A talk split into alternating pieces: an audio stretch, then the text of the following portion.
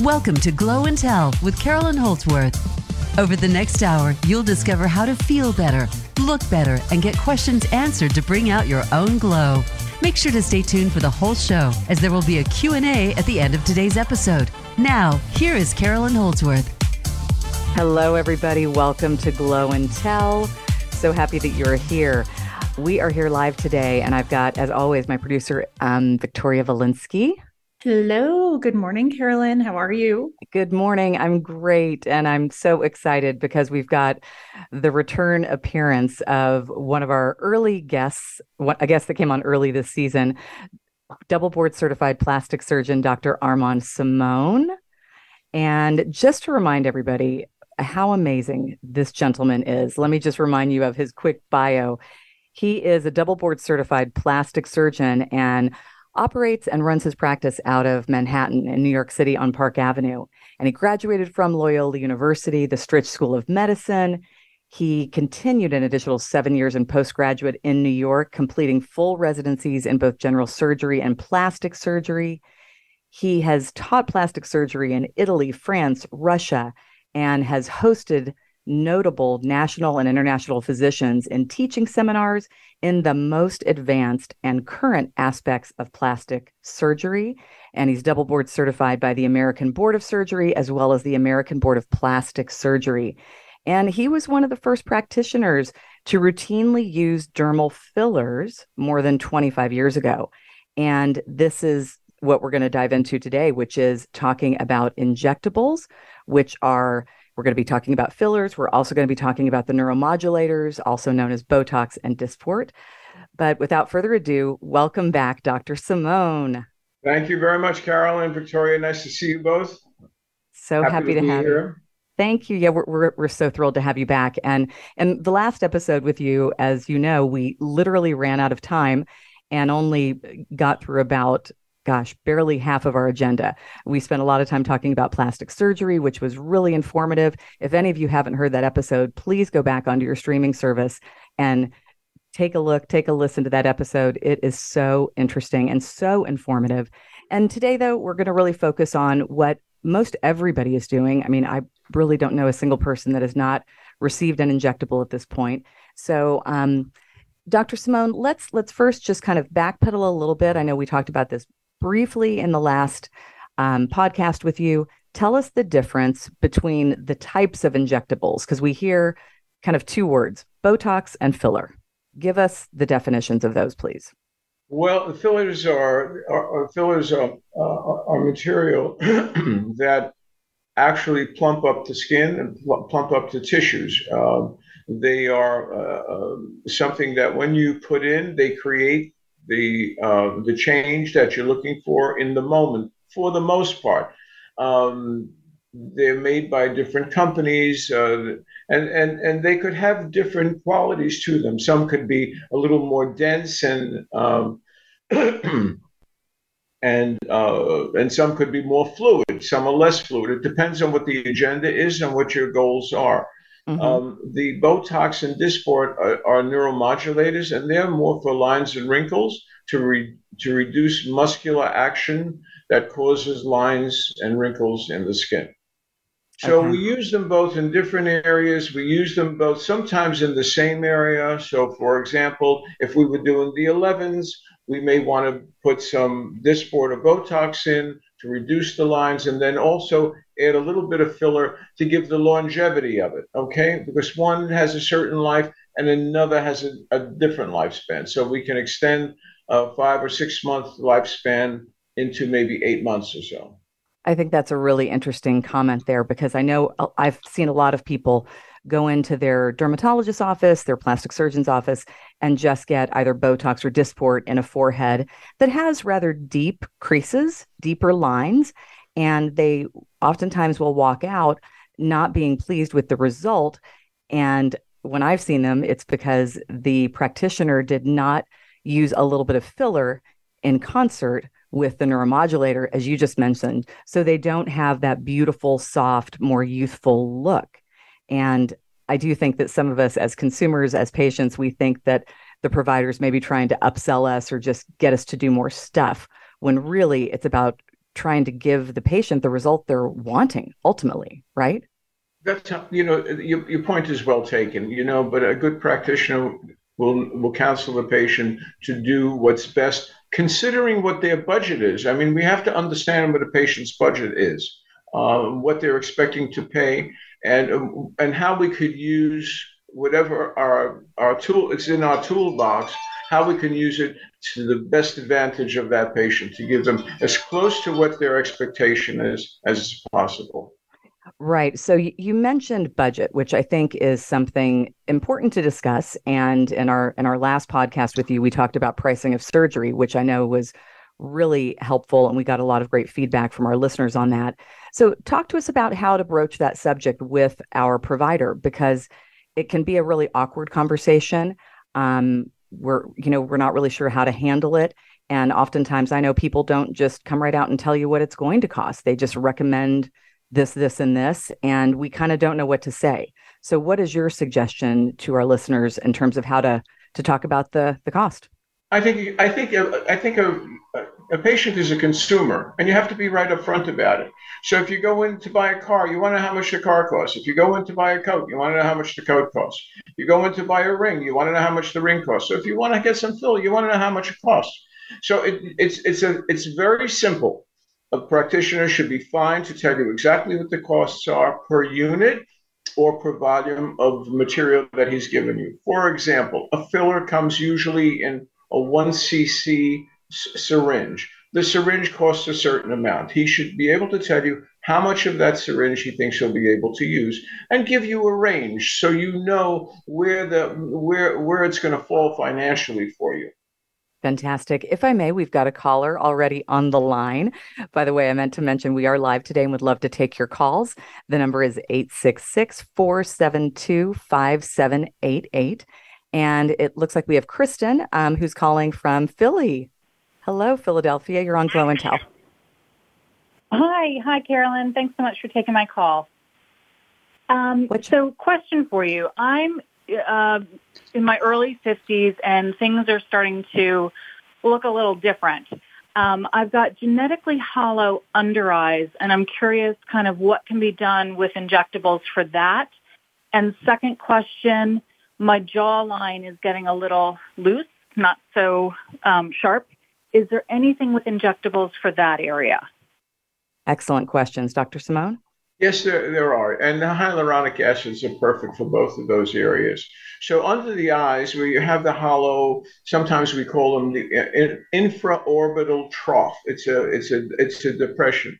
We put filler in there to kind of bring it out so that we can adjust the levels from the lower eyelid to the cheek and make that transition very smooth. So it doesn't look so hollow. You don't look so tired. As far as the jawline is concerned, it's a it's a wonderful um, application of filler because what we do is we put now if I look on my face and here's my jowl, we put filler in front and behind the jowl so it looks like the jaw is continuous in one straight line and it works beautifully. It's it's one of the areas of application for fillers that patients are absolutely shocked for them. It, it's really quite remarkable, and it's a it's a good not necessarily a band-aid, but a good fix instead of a surgical procedure such as a liposuction of the jowl or a lower facelift to tighten it up. Okay. okay. Kristen, does that does that it, provide the answers you need? It does, and it also kind of prompts another question. So if when I fill under my eyes, if that's what I wanted to do, I'm also dark there, not just hollow, but kind of dark. Does does the filler help brighten the area, or is that something else totally different? Well, it could be both. Okay, so you could get a result. We know everything that we do in plastic surgery is light and shadow. How, in a, as I always say, in a, in a in a, a room with no lights, we have no idea what people look like. Once we turn the lights on, we become light and highlights and and and and and shadowing. And so what we do with the filler is that we change the highlight, how light reflects off your face, and in some ways that corrects the dark circles. Other patients, however, have inherent dark discoloration of the lower eyelid skin, and that's a different problem. Sometimes uh, light chemical peels will help that, or light lasering will help that. um, but it may return. It's a very, very difficult problem to correct. Uh, and very often we see it in families. So we see people whose parents also have that darkish skin color under their lower lids. Commonly found in Mediterranean people. Okay, perfect. Thank you so much for that information. That was really helpful. Good luck. Thank you. It's interesting that Kristen mentioned the dark circle comment because I was going to share some feedback on that. I have seen people receive the the orbital filler, and as soon as they do, their quote dark circles are gone, just totally gone. I think it's so interesting because, as you said, it's the whole light shadow effect. And they really didn't have dark circles. It was about that depression that was creating the shadow. And here they've just been covering it with tons of concealer all this time. And it wasn't even a dark circle to begin with. Interesting. Okay. Where were we, Victoria? We were talking about, you know, let's get into the brands of filler because, you know, we hear so many brands, kind of like the Botox Dysport thing. Juvederm, Restylane. Should we be requesting a certain brand from our provider? What um, what's your what's your thoughts on that in terms of the brands? Well, the, the, my thoughts are the following. I think that you should, if you trust the, the provider, you should go with the product that they're most comfortable with, the product that they've used a lot, the, the product that they have the best results with. And they will tell you what they use. I mean, you could ask for a certain product. I mean, I've had patients ask me for a product that I don't particularly like because in my hands, I haven't been satisfied with the result of it, and mm-hmm. I may not have I may not have with that product that product uh, um, a facility to make adjustments. For example, one company makes a, a, hyaluronic acid that has different molecular structure so that some is uh, some of it is more fluid than others. Some give you more push. So we want to put them on the cheekbones whereas we don't want to use that in the lips. We want to use a softer product in the lips. So they give us that that um, that menu of different hyaluronic acids or fillers that we can adjust. So in one patient, like I did this morning, I'll give her this here and that there. They're both hyaluronic acids, but they have different different molecular makeups and allows us to be more creative and and and um, do get a better correction for the patient. Okay, so you you just touched on something that I think is really important that I know I've talked to a lot of friends about and a lot of clients at Nurture Spa about. There are different, you know, molecular structures, as you said, and some should be used, say, under the eye area, in the cheek. Others are used in the lips, that sort of thing. What's happening when we see these individuals who have these very bulbous cheeks? And when they smile, their cheeks now seem to just be like these little balloons underneath their eye is that because the wrong product was used or what's going on there? Because people are just really changing the way their face looks with filler it seems. You know you know uh, uh, the relationship between some a provider and a patient is has a mutuality in it. And it needs to be uh, uh, with an understanding of what can be achieved what can be done and not not be done some patients could be inappropriate and demand or want things that are excessive and um, and they think in their in their concept of beauty it's really up to the provider to moderate that to kind mm-hmm. of bring them down put the get them back down to earth a little bit. And you know what? It's in this world I tell you all, you know, it's a very, it's a lucrative profession, and so you know, there's very often this treatment on demand, and you know, provide, some providers will give you that, and so they'll overfill because someone wants big cheeks. But you know, good plastic surgery, whether it's fillers or surgical, walks by you in the street. You don't notice it. You don't see it. You don't. You, it doesn't draw your eye. All you say is, "Oh, that's a nice looking woman," or "That's an attractive woman," or "She looks good for her age," or whatever it may be. It doesn't say the lips are too blubbery. It doesn't say the cheeks are too too excessive. And we've all seen those patients in the media. We've all seen those. I've seen those patients in my practice who come to me and and I, I you know, and I say, who the hell did this? You know, I mean, right. really, what were they thinking? Both both parties, what were they thinking? The provider and, and the patient. So, um, you know, I can't say that it's a mistake of product. I think it's a okay. mistake in ju- a mistake in judgment. I'm okay. Sorry. Yeah it's it's just it's amazing how um, artificial it can look on a lot of right. people and how it really just makes them look not like who they used to be And I think there's one thing for, you know, obviously recapturing our youth a little bit and kind of softening a line, but people are really changing, you know, what they look like in a, in a huge way sometimes. So, you know, Carolyn, there's also there's also what the media presents us with. Okay, what we look at. For example, you take someone with full lips like Angelina Jolie. Now everybody wants Angelina Jolie lips. Well, that may be okay this week, but next week it may be something else. The same thing with breasts. The same thing with buttocks. Um, you know, there's a there's a whole population that wants their buttocks increased in size because that's the look that they're looking for.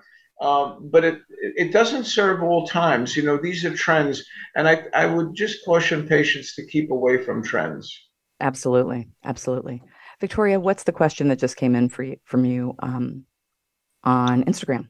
Well, actually, we have a caller on hold. Oh, there's another one. Oh, sorry about that. Hello, Matt in Colorado. You are on Glow and Tell. Welcome. Hi, th- thanks for having me.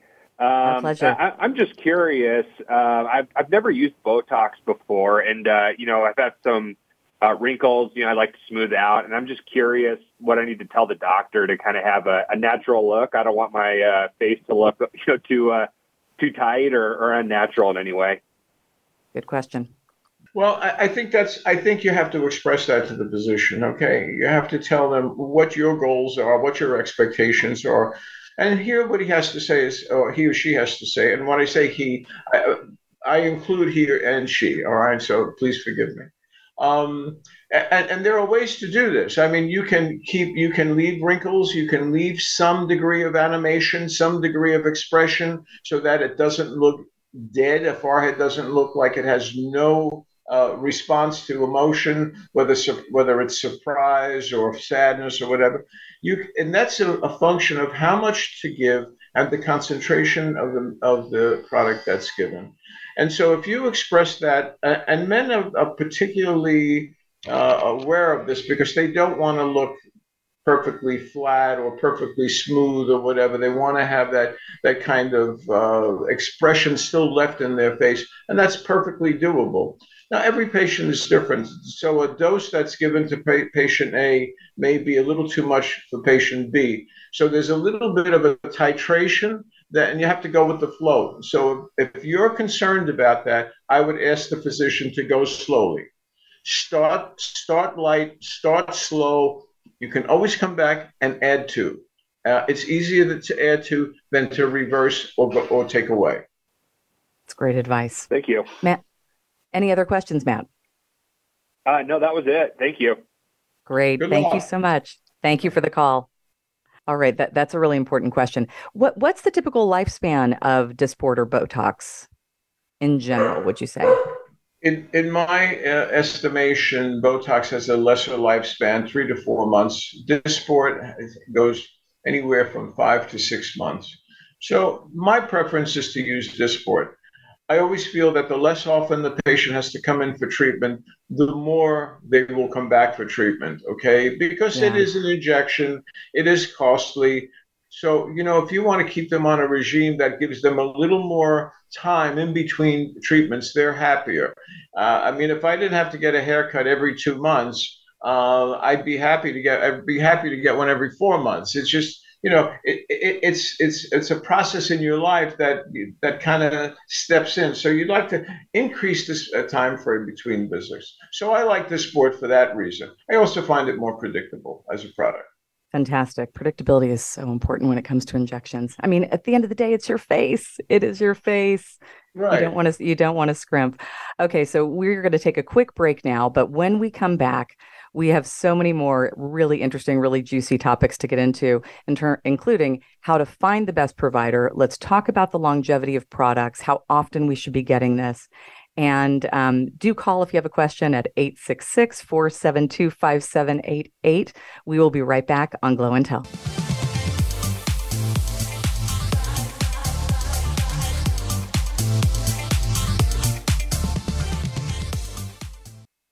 Check out the Voice America Variety channel on Facebook. This is the place to share and read stories about and from our hosts and shows. And you can add your voice on today's hot topics. Like us and comment on Facebook. Facebook.com forward slash Voice America Variety. Have you become a member yet? Sign up now to become a member of Voice America. It's always free and easy. Plus, you get to take advantage of some great member benefits. Get unlimited access to millions of hours of on demand content across all of our channels. Keep track of your favorite episodes, shows, and hosts in your own customizable library. Find out what shows you might be interested in based on your favorites. Plus, you get insider access with our newsletter. Membership gives you more. Sign up at voiceamerica.com and click register at the top right. Glow and Tell is the new provocative podcast from beauty expert, spa owner, and product junkie, Carolyn Holdsworth. The Southern raised entrepreneur will share her unvarnished opinions on self care and all things that are meant to glow, inside and out. Carolyn will be joined by guest experts who will go deep, and listeners will discover and discuss plenty about what they see and feel in the mirror each day. Questions and answers will wrap each podcast with no topics out of bounds. Don't miss Glow and Tell with Carolyn Holdsworth, Wednesdays at 8 a.m. Pacific Time, 11 a.m. Eastern, on the Voice America Variety Channel. Streaming live, the leader in Internet talk radio, voiceamerica.com.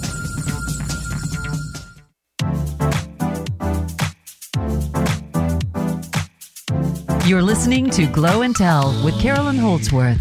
Got a question or want to share a story with Carolyn or her guest? Join us on the show at 866 472 5788.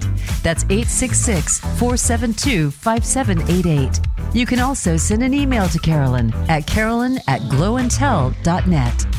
Now back to the show with Carolyn. Hey everyone, welcome back. Carolyn Holdsworth here with Victoria Valinsky and our very special guest, plastic surgeon Dr. Armand Simone, coming into us from New York City today. Um, as we were heading into break, we got a couple other questions that we wanted to share that were very connected to what we were just going over. So, Victoria, go ahead and get into those, please. Yes, of course. We have some people who sent us some DMs. So the first one, Dr. Simone, is from Samantha in Flemington, New Jersey. And she wants to know can Botox or Dysport just stop working?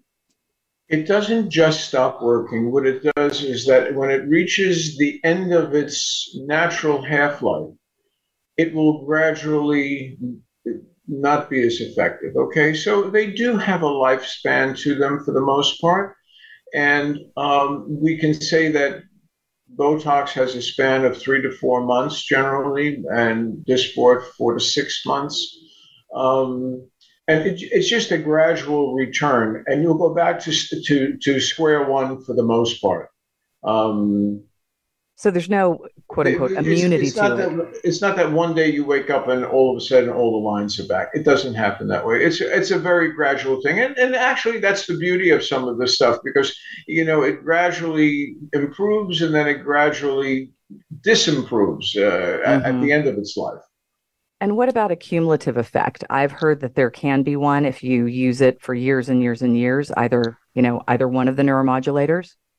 Well, if you, in some patients, if you use it with a certain amount of frequency, so if you use it every six months, you, you may find that you can go longer periods of time in between because you're putting the muscles that are responsible for the wrinkles in a state of atrophy or a state of disuse.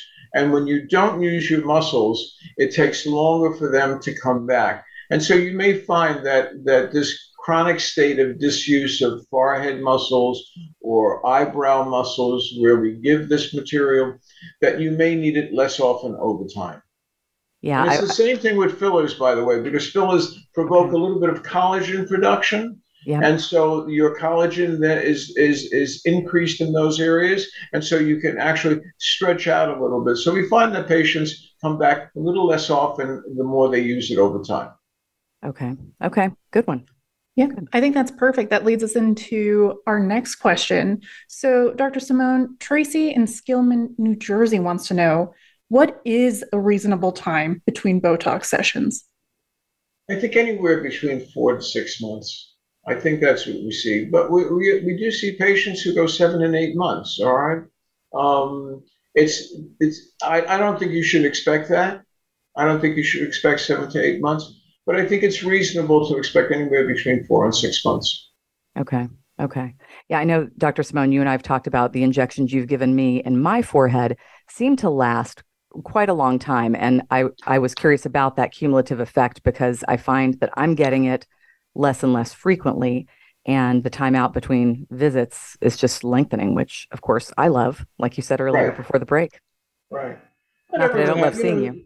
So, you know, some people have stronger muscles than others, and they'll come back a little faster. We see in, in men, for example, they, you know, they have their musculature is a little thicker, a little denser, and they may need a little more of a concentration.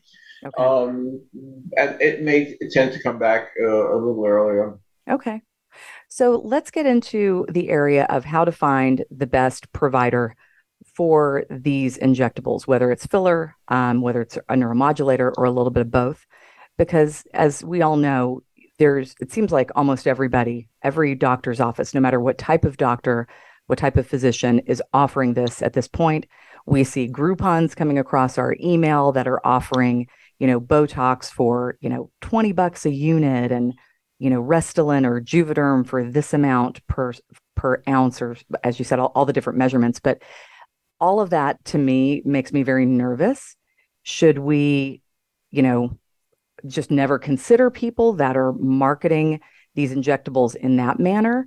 Um, are there certain practitioners that should and shouldn't be doing it? I know there are dentists that are offering injections. There's, of course, nurse practitioners. It seems it seems like everybody's doing it. How do we weed out who is competent, who is not? You know, th- that's a real tough question as, as, as far as confidence level is concerned.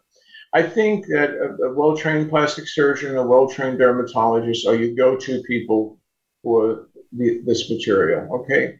Because it, this material, like any other, any other situation in medicine, may have complications associated with it, may have side effects associated with it. And if your provider is not competent to handle those side effects or those uh, complications, you're in the wrong hands. So you have to think through where you're going. Does does a um, uh, does a dentist can a dentist or an internist handle the complications that arise from um, uh, let's say an allergic reaction or whatever or or, or um, a bad effect of, of some of these neuromodulators or some of these fillers?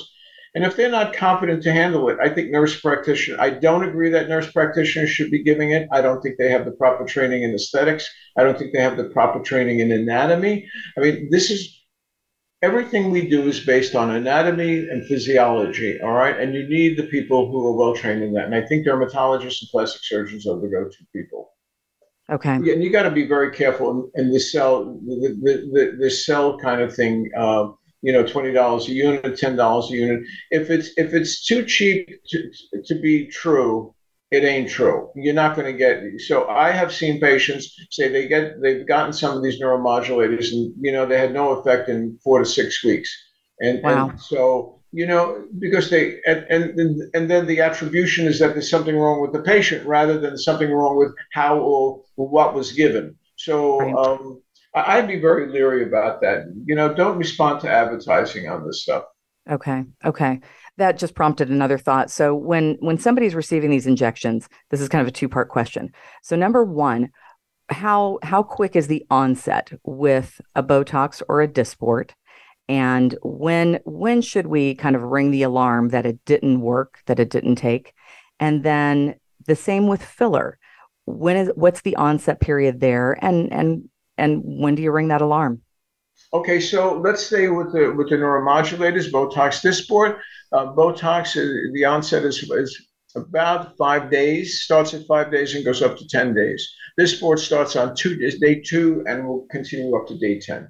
Generally speaking, by the 10th day, what you see is what you what you get, unless there's some uh, some some swelling that's associated with the needle injections, et cetera, et cetera, because you can get some swelling, you can get a little blood under the skin, something of that nature. So it's probably prudent to wait a good two to three weeks till you make a final determination of, of the result, okay? If the result is not adequate and not strong enough or enough, you can always get a touch up on these things, all right? So sometimes patients will come back and say, well, I still have the wrinkle, so we can give them a little more, all right? Uh, so As far as the fillers are concerned, um, with the hyaluronic acids, what you see is what you get. So, for the most part, once the initial swelling from the injection period is down, which is usually in five to seven, ten days, then what you see is is the result. Okay, you can always add to as well. Uh, if you've been given too much, it could also be reduced by the by the administration of an enzyme that breaks it down. Um, but you you know I would say that you know ten days, uh, ten days, two weeks, your result from fillers is is for the most part what you should expect. Okay, all right. Now for fillers, you just touched on something that I think is important. Oftentimes there is immediate swelling. Um, let's say you're getting your lips plumped up a little bit, or your cheeks, or you know any nasolabial folds, you name it. There is some swelling, and it can initially look like the provider has given you too much. It can be a little alarming. What do you suggest for that patient? Do they need to go home and ice? Do they need to massage their bruises? How do you handle that? Because I know that some people really freak out and think that the provider messed up and made me look too artificial. I think I think cold compresses are, are, the way to go. Okay, out of the gate, um, and, and all the all the fillers should use a day or two of uh, application of cold compresses, not ice directly on the skin because you can get an ice burn. But you know, cold compresses uh, two three times a day for 15 20 minutes will be helpful, um, and then wait the process and see what happens. I think you should touch if you feel that it's too much at 10 days, you should talk to the provider about it. Uh, you may have some prolonged swelling that's due to some collection of blood in the areas. You know, our face is very vascular, lots of fine blood vessels. So you can get bruising easily, you can get swelling easily from a little bit of blood that's under the tissues. And so in, in anatomically very refined areas like the lip, a little bit of extra blood under the skin will show. Not necessarily in discoloration, but in in the volume, the look of the volume that you have there. So mm-hmm. you should be, you know, just temper it a little bit and, and wait a, a, decent period of time before you, you know, you start speaking to the provider about it. Okay. And what are the do's and don'ts after getting these injections? I know you and I have talked about with receiving Dysport, you know, don't turn your head upside down for four hours otherwise it could right. it could weep a little bit and then let's talk to us about fillers the do's and don'ts any exercise anything any advice to on things not to do so with the with the with the Dysport and, and Botox, uh, the, the first 24 to 24 hours are really important. So I tell patients to give do certain exercises, look up, squint their eyes, look up. So, so we go through a certain exercise that we ask them to do to force the uptake of the material where it works, which is where the nerves go into the muscle. So we do that for four hours. Every half hour, they'll do four or five squinting exercises or whatever it may be. Um, after that, the first night, not to rub the, those areas and not to put any moisturizer on the skin. The next day, they can resume every activity we say yes. Don't put your head below below your waist if, if you can avoid it, because you don't want gravitation, the gravity to uh, pull this material in places you don't want it to go. I don't really know how true that really is, quite frankly, and so uh, I can't. I can't. I really, you know, I say yes. Don't put your head down low. Don't get under the sink to clean it out the first day, but um, no downward dog. I don't know that it has any veracity, quite frankly. As okay. far as the fillers are concerned, you know, cold compresses do work and they are good. I would not massage unless you've been instructed to massage. Right. If the provider, they know what they've given, if they've asked you to massage it, then you can massage it. But you have to understand that massaging does cause swelling.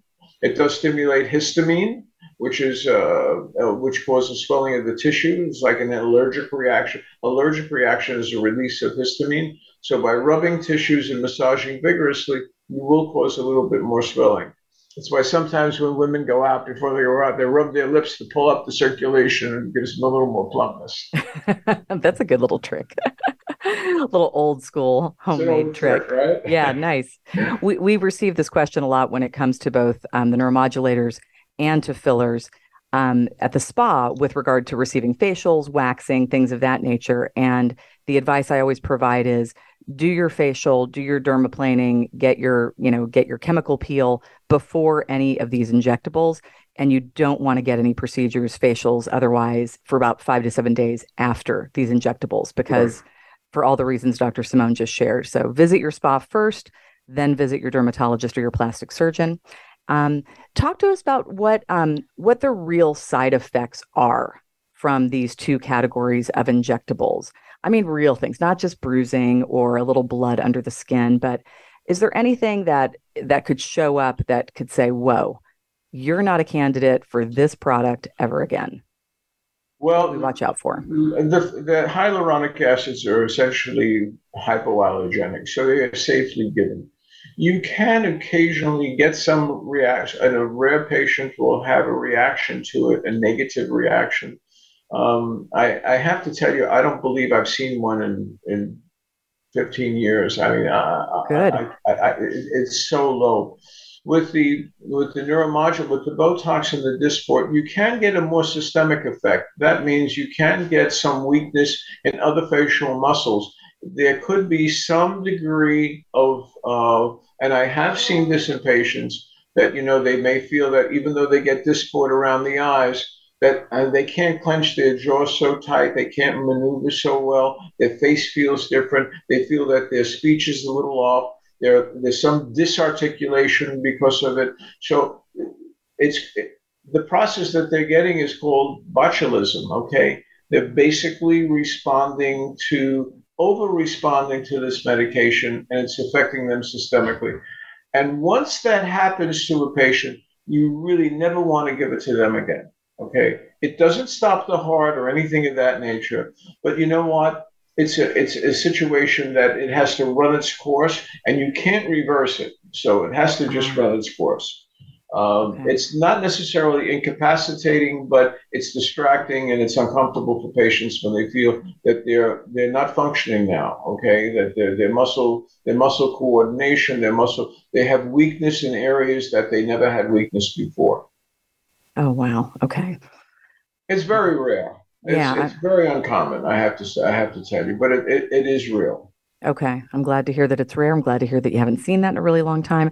And in terms of if we just aesthetically don't like what was done, um, you'd mentioned earlier that things can be dissolved. What do you suggest we do? We call our provider, go back in. What can we expect them to do for us? You go, you go by, you go back in. So if one, if one area for, if, if you you don't like what something looks like, they can for the hyaluronic acids, they can give you enzymes that that will break it up, and it's fairly rapid. It, it, it breaks it up fairly rapidly, and and, and it does do the trick. Um, but you have to understand that when you start doing that, you're now subtracting again. So you're going back to square one. It's hard to control how far how far it's going to go. Okay. All right. So you may recreate the problem that you went in for initially by giving the enzymes and breaking it down, because there's no way of knowing how much is going to be broken down. We we try. You can titrate it again. By that I mean you can give it small amounts and and and and see how see how the patient does, and then you know, figure it out, you know, as it's happening in front of you. Um, okay. But okay. for the most, but as far as Dysport is concerned or Botox, it really needs to run its course. If there's okay. any problems, if there's a drop, a drop of the brow or a drop of the upper eyelid, there are some drops that you can use to help reverse it and, and reverse it a little more, more quickly. But for the most part, it has to run its course. Those complications we see, you know, they, they, they, they self resolve in about three weeks. Okay. Okay. That's good to know. And if you're going to the proper provider, hopefully you're never going to run into these issues in the first place. And even with the proper provider, you can get problems. Okay? well, that's true. That's I mean, true. I think, in all honesty, we, we, we have to say that it, it, everyone who does this will have some degree of problem. Okay. Right. Because there's no predict. Every patient is different. We don't know the predictability of it. Right. That's true. Hopefully, gonna... it's just not common. We're going to take a quick break and be right back to wrap things up with Dr. Simone. Please call in with your questions at 866 472 5788 if you've got them. We'll be right back on Glow and Tell.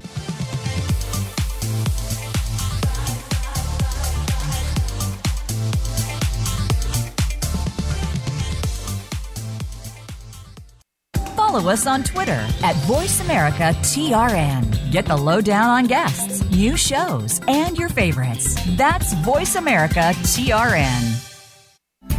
These days, everyone is looking for information on staying young, healthy, and fit. The Voice America Health and Wellness Network is here to help you on your quest to better health and a better you. We talk about everything from diet, fitness, and aging to substance abuse, personal growth, mental health, and much more. Learn from our experts who cover health and wellness from traditional and holistic perspectives. Tune in to the Voice America Health and Wellness Network. Healthy living starts here. It's time to get real, discover who you are, and get the tools to navigate your life. It's time to rock your midlife with Dr. Ellen Albertson, the Midlife Whisperer. Your midlife roadmap is the blueprint you need to roll with change, transform yourself, and create a fabulous second adulthood. Get answers and solutions for whatever you're up against and transform problems into opportunities.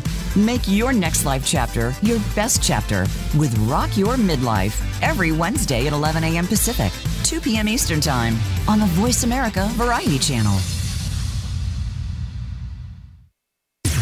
Voice America programs are now available on your favorite connected device, including Amazon, Alexa, and Google Home. Through streams with Apple Podcasts, TuneIn, and iHeartRadio, listening to your favorite show is as easy as saying the show name followed by the word podcast. Hey, Alexa, play Finding Your Frequency podcast. If that doesn't work, try adding on TuneIn or on iHeartRadio or on Apple Podcasts.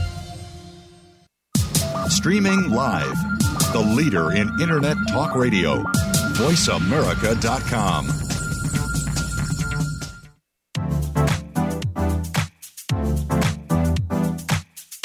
You're listening to Glow and Tell with Carolyn Holdsworth.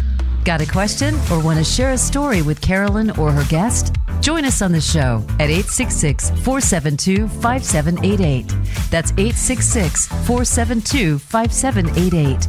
You can also send an email to Carolyn at carolyn at glowandtell.net. Now back to the show with Carolyn. Hello, everyone. Welcome back. I'm Carolyn here with Victoria Valinsky and plastic surgeon Dr. Armand Simone. So, when we, before we went to break, we were talking about um, issues that can show up with injectables in the face.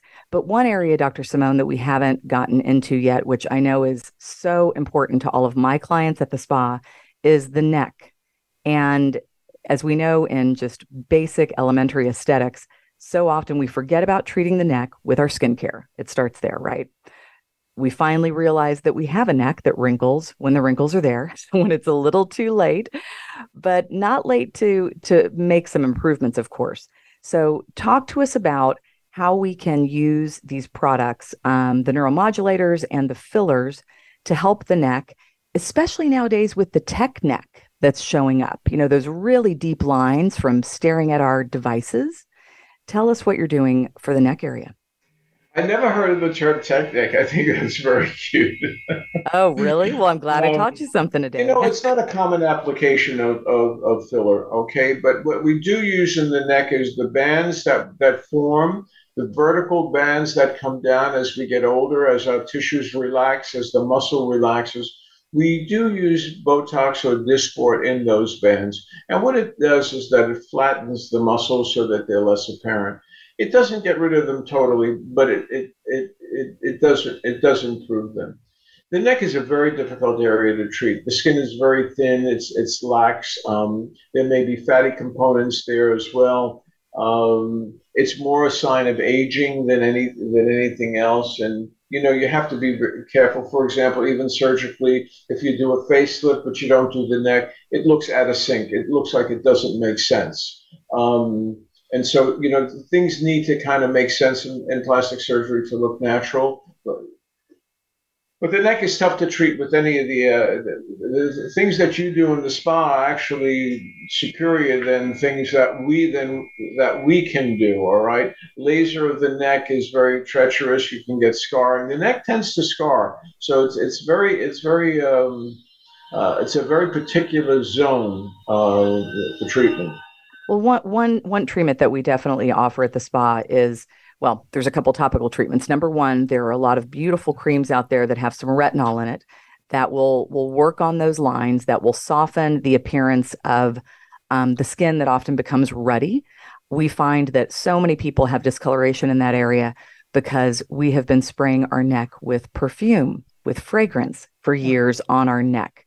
And when you put that on your neck repeatedly over the years, expose yourself to sun like we do pretty much every single day, it's going to create that kind of ruddy um, look that you see on a lot of people's neck. It can also create a textural issue that um, that is really unsightly. Nobody else notices it but us, but it's something that all of a sudden you wake up one day and you're noticing that your neck is this really red color. So talk to your esthetician at your spa about how to work on that with some topical products. Hyaluronic acid. Um, there are some really great hyaluronic acid um, products out there. SkinCeuticals, Valmont, I know are two that are beautiful. The HA intensifier and the moisturizing booster that'll start to soften those lines. Um, but Dr. Simone, you're saying that putting filler into these lines on the neck is, you know, it can work, it can not work. It's something that you don't exactly. commonly do. Okay. Exactly. Okay.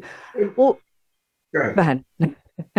well, what what about the hands? I know that as we age, kind of like the neck, all of a sudden we look down at our hands and one day it looks like the hands of of someone that doesn't belong to us. It's and, the big giveaway. Right, it certainly is. So, giveaway. what what can you do in office to help out our hands? Well, we can do two.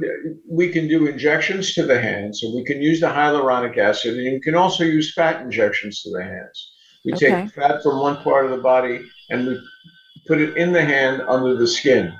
Uh, it's a little less predictable than the hyaluronic acids but the HAs uh, work very, very well. They they, they look great. Uh, it softens that bony, veiny kind of look. You can't get rid of it totally, but it, it, it really makes a big difference, and patients are very, very happy with it. It takes a, a, a, a significant volume. You need usually about two cc's of product for each hand.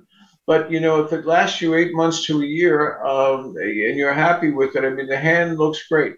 The hand is uh, we call the big giveaway because a woman can, can look very youthful and very good, but as soon as the hands, the hands, are, we see the hands, it gives away by the, either spots or discoloration or thinness or loss of substance. It gives right. away, uh, belies their age. Yeah, it really does.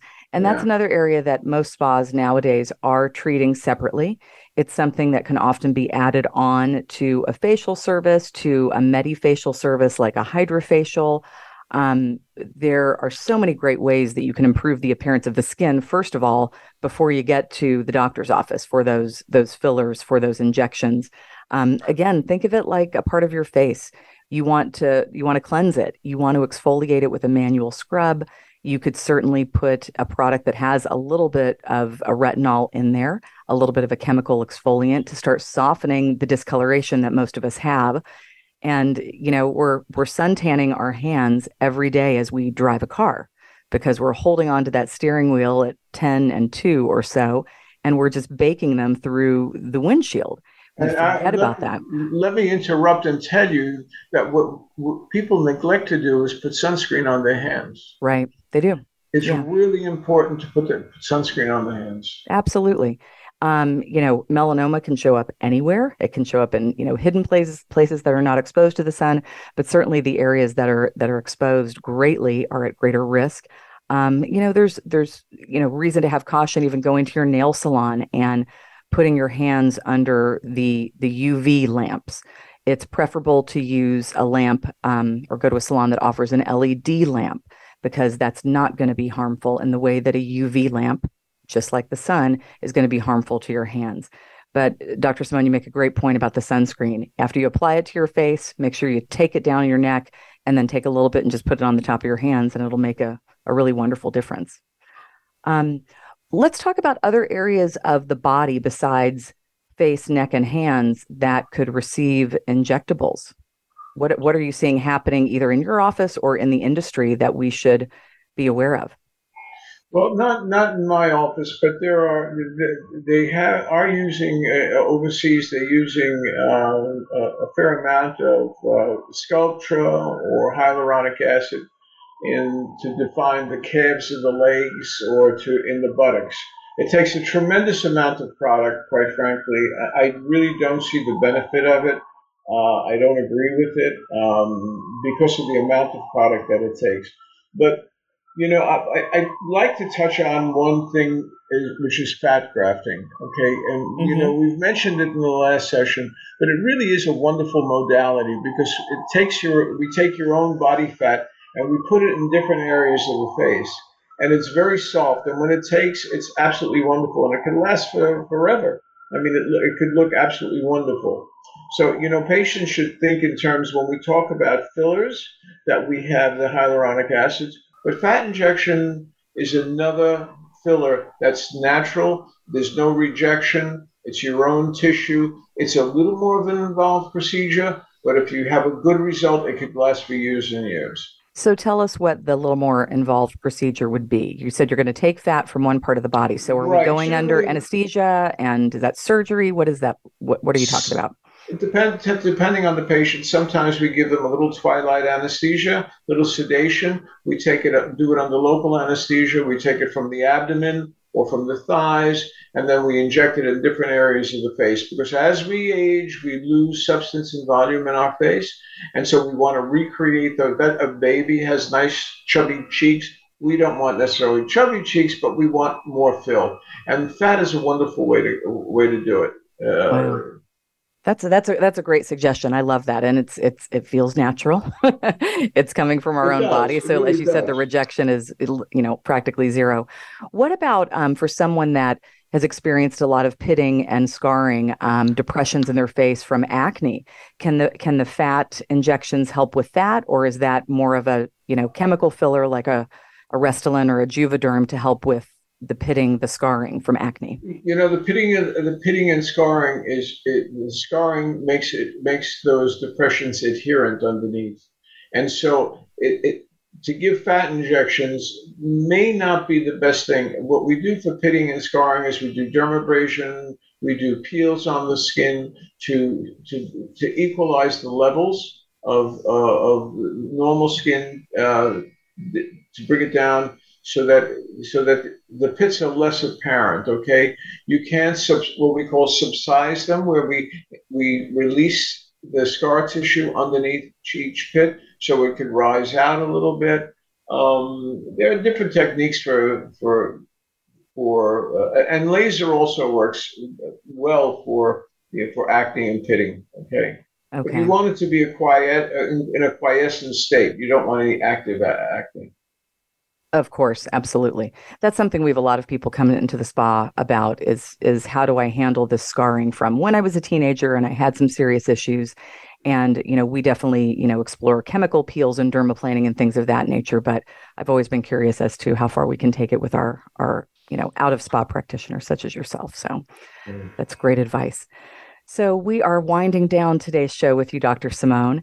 Um, it has been such a pleasure to have you back on Glow and Tell. Thank and, you so much. Oh, it, it's just been great. I, I hope everybody has enjoyed learning about how to advocate for themselves and ask the right questions. Really talk to your practitioner about the products, about the pricing, and, you know, just ask the question. Don't be afraid and be your own advocate when it comes to getting these treatments because you have one face, you walk around with it every day, and um, don't be shy about making yourself a priority. So, um, we will be back next week with an all new live episode. This one is going to be all about exfoliation, questions that we get asked all the time about chemical peels, manual exfoliation, what to do, when to do it, what's too much, what are the risks. So, be sure to check in, check us out and tune in next week. And until then, I'm Carolyn Holdsworth with Victoria and Dr. Simone. And thanks so much for listening to Glow and Tell. Take care. Bye. Thanks for listening to this week's episode of Glow and Tell. We hope you enjoyed today's topic. Didn't get your question in? Be sure to call in again next week. We wish you a wonderful week